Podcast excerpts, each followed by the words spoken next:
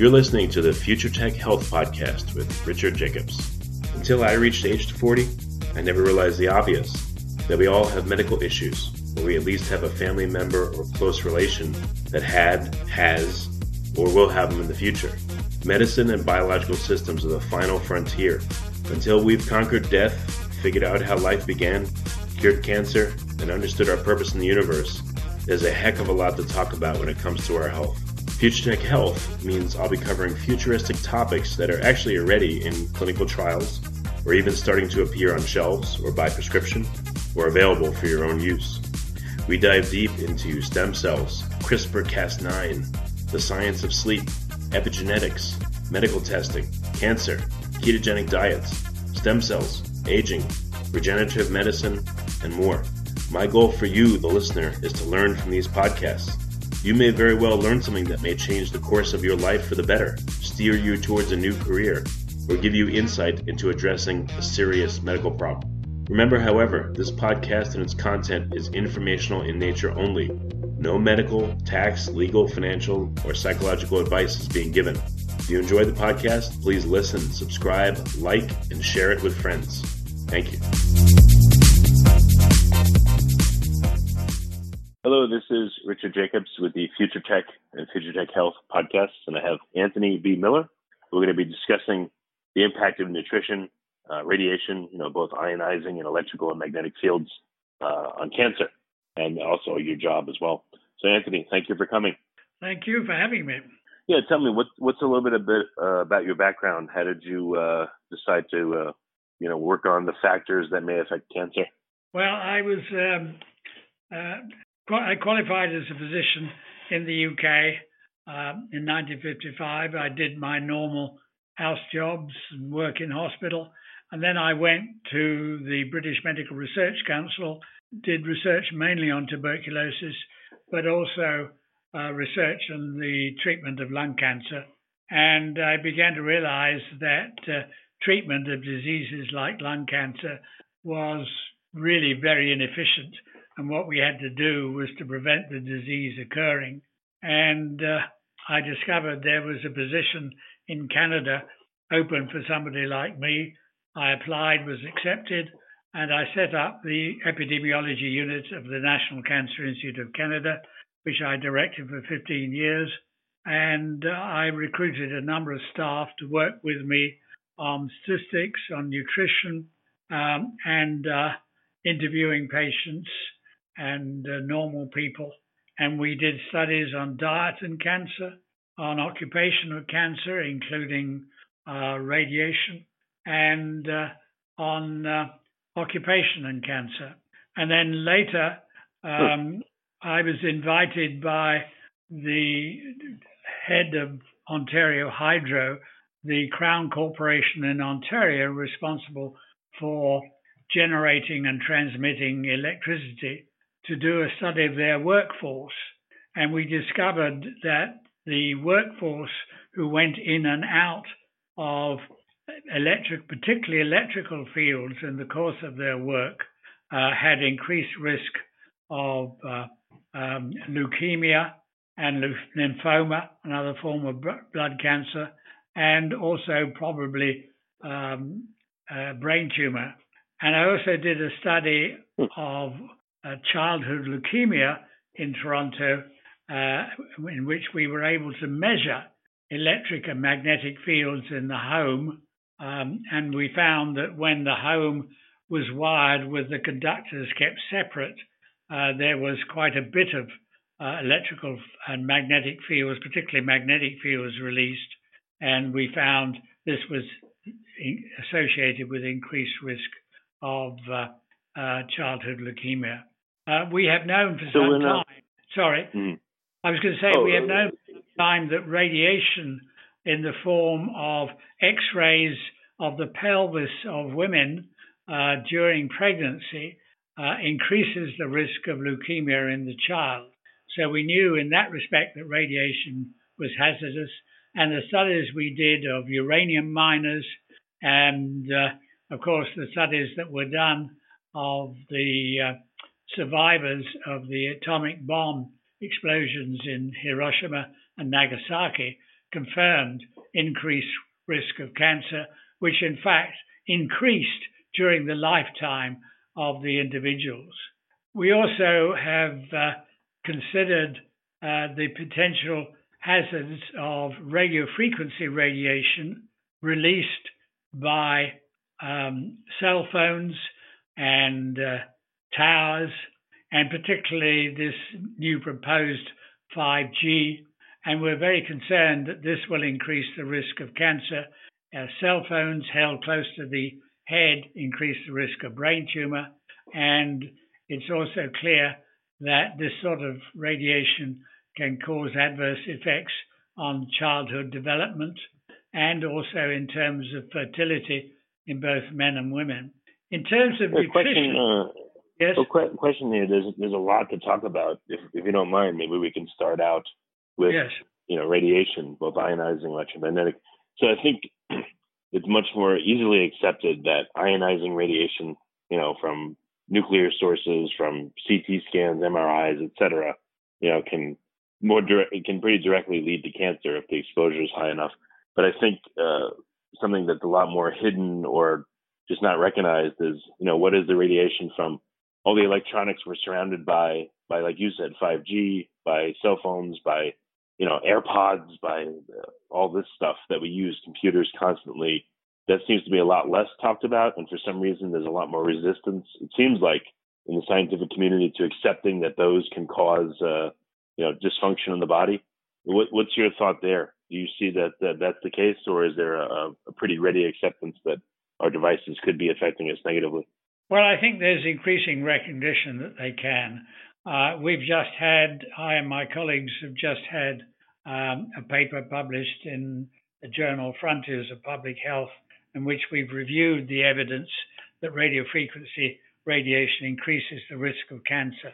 Epidemiology studies particularly in Sweden and France, have shown the association of prolonged cell phone use with brain tumors.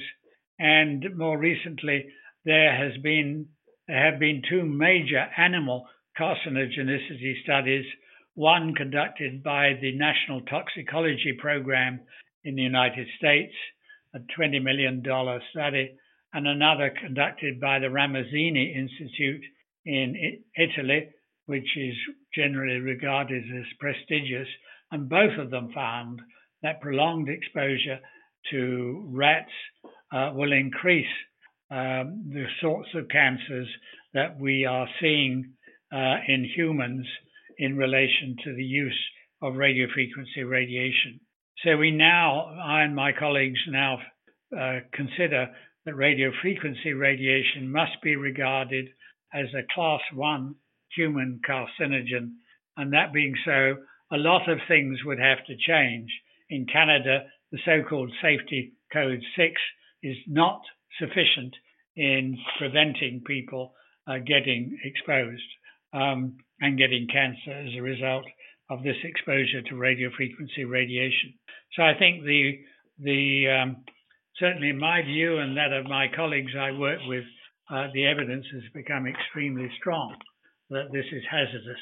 So what what does that mean? Does that mean that manufacturers, for instance, of cell phones need to change the shielding of their phones when used by people, or does that mean that uh, I mean, where would the I don't know how would you affect I don't know if you could affect the behavior of how people use, for instance, cell phones and computers, but the devices themselves. It sounds like that's where the change would need to be. Well, I mean there needs to be changes in the way people use cell phones it's really particularly hazardous to use them right up against the head. They should be taken away from the head.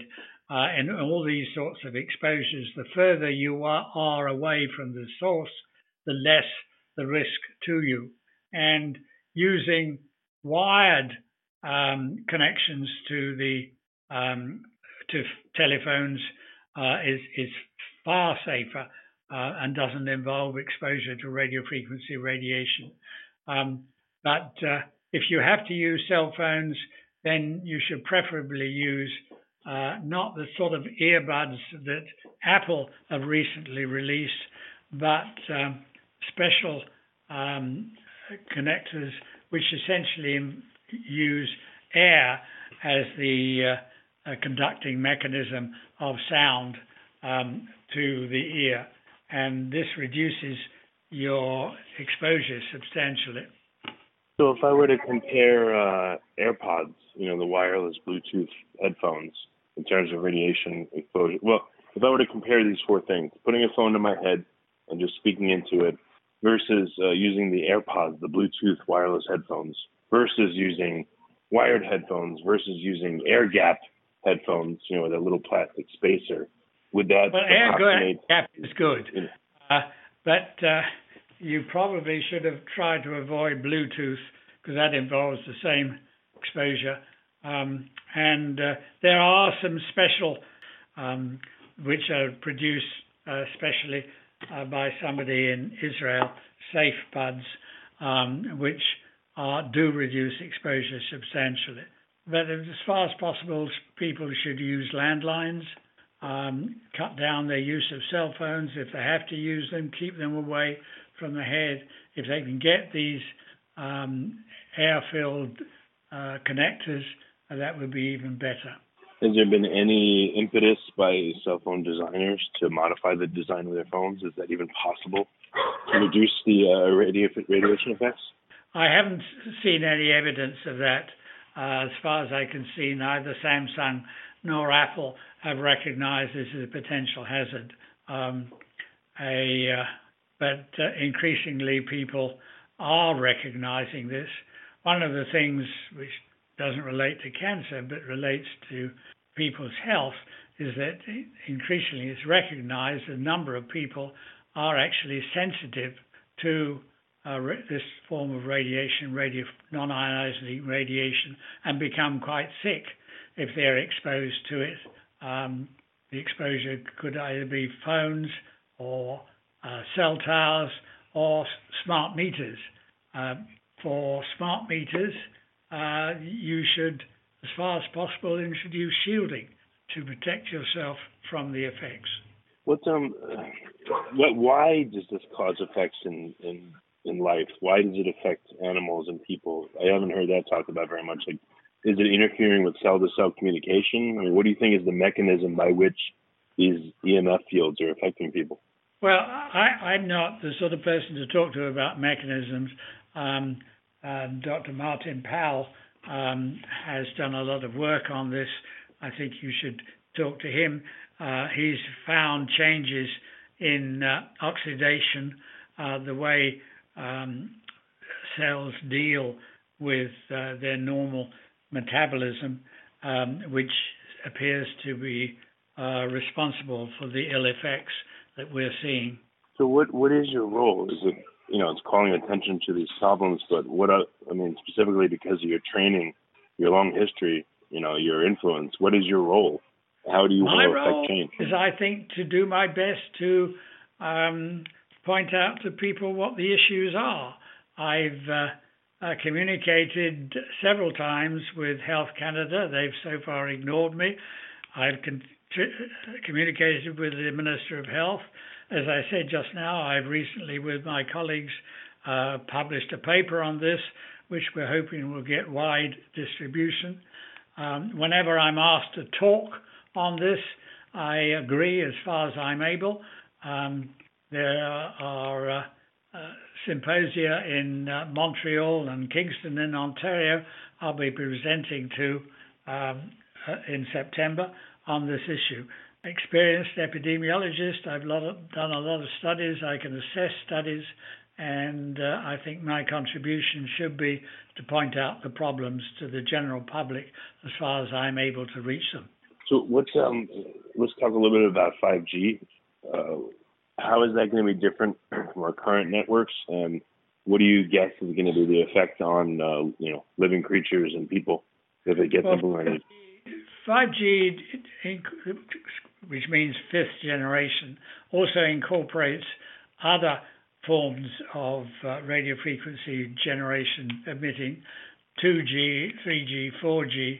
Um, but the, the, the particular radiation in 5G is rather superficial. It uh, goes it's into the skin. It's been evaluated by um, the US military for crowd control. It's already been demonstrated to um, cause uh, problems with plants and insects. And uh, we, as it's being introduced, because it doesn't travel very far, it's being introduced on small uh, towers which are attached to you know, telephone towers and whatever in people's uh, neighborhood. And this is uh, going to bring exposure to them. And it wouldn't surprise me if once this happens, there'll be so much illness that the firms will have to withdraw it. Um, the op- the option, uh, preferable option to this, is to use get internet con- connectivity through fiber optic cables um, because these are much faster.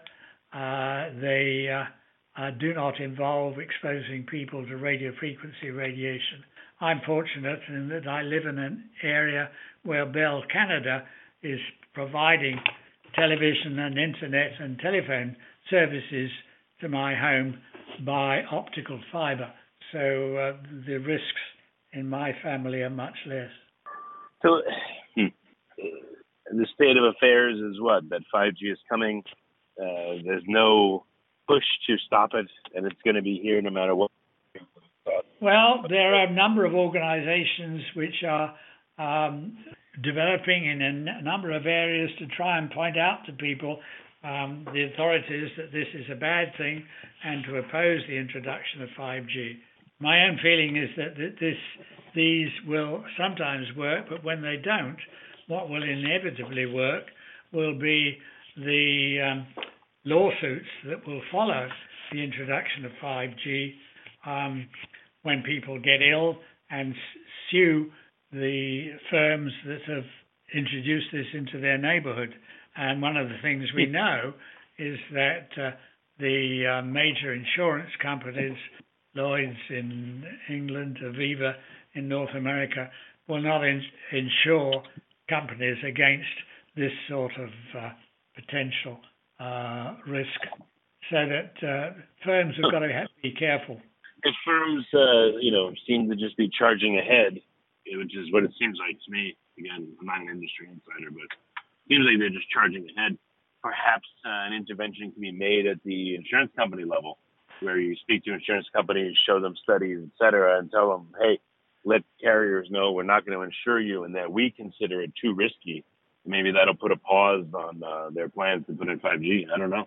Well, they've already done that. They've already done that. Okay. And those firms that have chosen to go ahead have presumably made some sort of calculation that they will earn much more and can take on the risk themselves.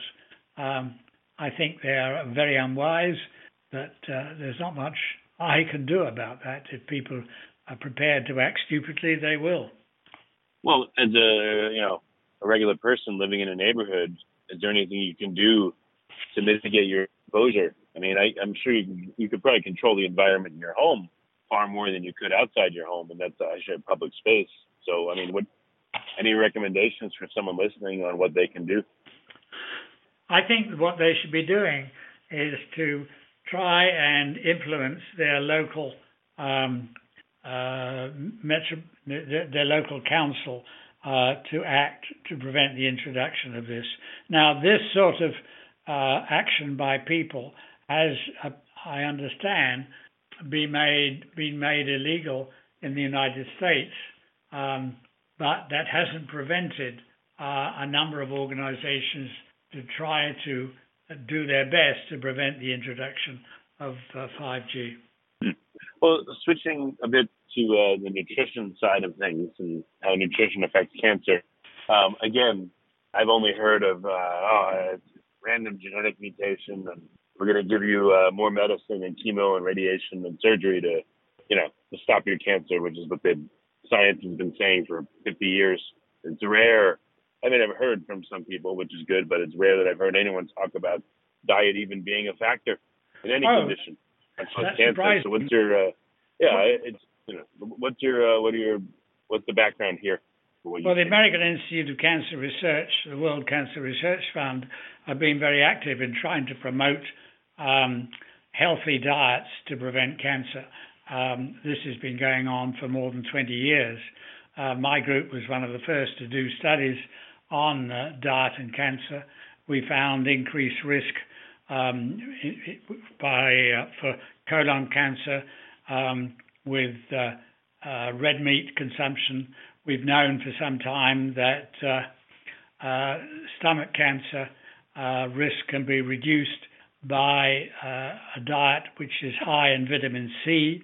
Um, increasingly, it's recognized that red meat consumption should be reduced to as, as much as possible, and that what people should do is to substitute um, by with fish and preferably plant-based diets, diets which uh, is something that uh, um, we first started advocating more than 20 years ago.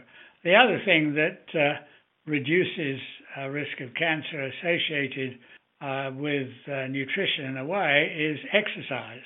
Um, exercise uh, substantially reduces the risk of breast cancer, for example, and will reduce the effect of other cancers. So, healthier nutrition, much less red meat, very little preserved meat, avoiding nitrate preserved meat, uh, fish, plant based diets, uh, these will reduce everybody's risk of a number of cancers. What about if someone uh, has been told that they have cancer? Can they make changes in their diet to affect their outcomes? You know, what's your belief there? What help. does evidence show? Is there evidence? There is some evidence, yes. We've done studies, uh, particularly on breast cancer, to show that um, the diet uh, post diagnosis, uh, during and after treatment, uh, should be as healthy as possible because that will help to reduce recurrence or progression of cancer. So that uh, it's not just the prevention cancer occurring, it's also after, uh, if cancer has occurred, that one should do one's best to consume a healthy diet. And people, by and large, know what a healthy diet is. We've been taught for years um, that we shouldn't have too much meat, particularly red meat, more plants, plant based diet, um, and uh, vitamin C and other vitamins uh, in preferably in food. Uh, additives by and large are not needed if you eat healthily. How about engineers? Um, red meat bad for you. Well, what if you consume a plant-based diet, but the the plants you're eating, you know, have plenty of pesticides in them and everything, but the meat you're eating is, uh, let's say, grass-fed pasture-raised, and it doesn't have the hormones and antibiotics that maybe traditional meat would have. Would you say then that perhaps it would be okay to eat meat, or are you saying wholesale red meat bad no matter what? I would say it's it's a bad thing to eat uh, red meat. In terms of pesticides um, in plants, of course, we should try and encourage farmers to reduce as much as possible. But uh, the pesticides don't get into plants, they're on the surface of the plants. So one has to uh, uh, wash them thoroughly, uh, boil when you can, and uh, that will largely reduce uh, ill effects of pesticides. Hmm. Any thoughts on sugar? Sugar? In terms of well, yeah. If if you take too much sugar, you'll tend to put on weight. So you should cut down the amount of sugar um, in your diet. Uh, and uh, uh, if you insist on having sweet things, um, have uh, plant-based sweet things. Fructose, which is the sugar in plants, is much healthier than sucrose, which is uh, what we generally have if we add sugar to tea or coffee. Mm. Avoid that. Get used to not having sugar in your tea or coffee. Cut down the amount of sugar you add to various meals. Mm. All right. Um, in terms of diet, have you seen any dietary interventions? You know, whether they're, you know, if you want to characterize them as extreme or not extreme, but that have have affected cancer in a big way. You know, affected people that have cancer in order for them to, uh, you know, delay other therapies or to, you know, maybe go into remission? Have you seen any evidence of uh, diets that can really affect cancer in a big way? Well, believe it, we believe it will, but I agree the evidence is not that strong, and uh, I personally have not done studies of that type. Have you seen any studies that are attempting to control for diet, regardless of whether they're studying cancer or not? I mean, I, I've seen, you know, it doesn't seem like there's, uh, when I've spoken to researchers and they talk about clinical trials and things like that, they all seem to uh, to say like, oh, it's not possible to control for diet. Have you seen that anyone is doing such a thing, or is it um, not really? Well, I agree it is rather difficult to control for diet, but um, um, the sort of experimental evidence you're suggesting we need um, is really not available. Um, it, it's just that the, the, associations we've noted between um, when people eat poor dietary patterns and the occurrence of cancer, which have led us to promote a healthier diet as a means of preventing cancer. I mean, there are studies going on in the UK, in Canada, in the US um, about people who've taken healthier diets. They're being followed, and uh, the evidence is increasing all the time that healthier diets reduce the risk of cancer. Hmm. So, what do you think is ahead for the, the near future, maybe the further future? What uh, what big sea changes do you see coming, if any? Well, I, I anticipate that uh, as we learn more about cancer and individuals' susceptibility, we will be able to um, be more specific in our advice to individuals. At the moment, the work on genetics and epigenetics largely relates to treatment, but I foresee this as, as the evidence gradually accumulates uh, that people will soon be in a position to have genetic tests which will tell them whether they're particularly susceptible to certain forms of cancer and then can be given uh, prescriptions to try and avoid it, including healthier diet, I anticipate, and uh, uh, better, more exercise. Okay, but you, you, I mean, do you see any big changes coming? You know, personalized medicine, the promise of that, well, genetic engineering, you know, personalized medicine at the moment relates to treatment, but I think this will shift, right. and uh, um, as people discover the limitations, they're found to be limitations of so-called personalized medicine in terms of treatment. I think increasingly the geneticists will shift to seeing how they can identify individual susceptibility and introduce uh, measures to reduce individual risk. Mm. Okay. Well, very good. What's the best way for people to uh, see what you're doing, what you're working on, and maybe get in contact? Get in touch with me, you say? If, if, if you wish it, yeah, or at least to see your papers, your work. I mean, you prefer to be contacted through your website? Uh, do you prefer not to be contacted at all, or through social media? You know, what what are you comfortable with in terms of people that want to follow up and find out more? Oh, I'm comfortable with people contacting me. Um, if anyone who listens to this podcast wants to send me an email, um, I'd be happy to receive that. Uh, my email address is ab.miller at sympatico S-Y-M-P-A-T-I-C-O dot C-A or ab.miller at utoronto dot ca, which is simpler. And I'll respond to both because they both come to my computer here. Okay, excellent. Well, Anthony, thank you so much for coming on the podcast. I, I really appreciate it. Thank you very much for giving me the opportunity.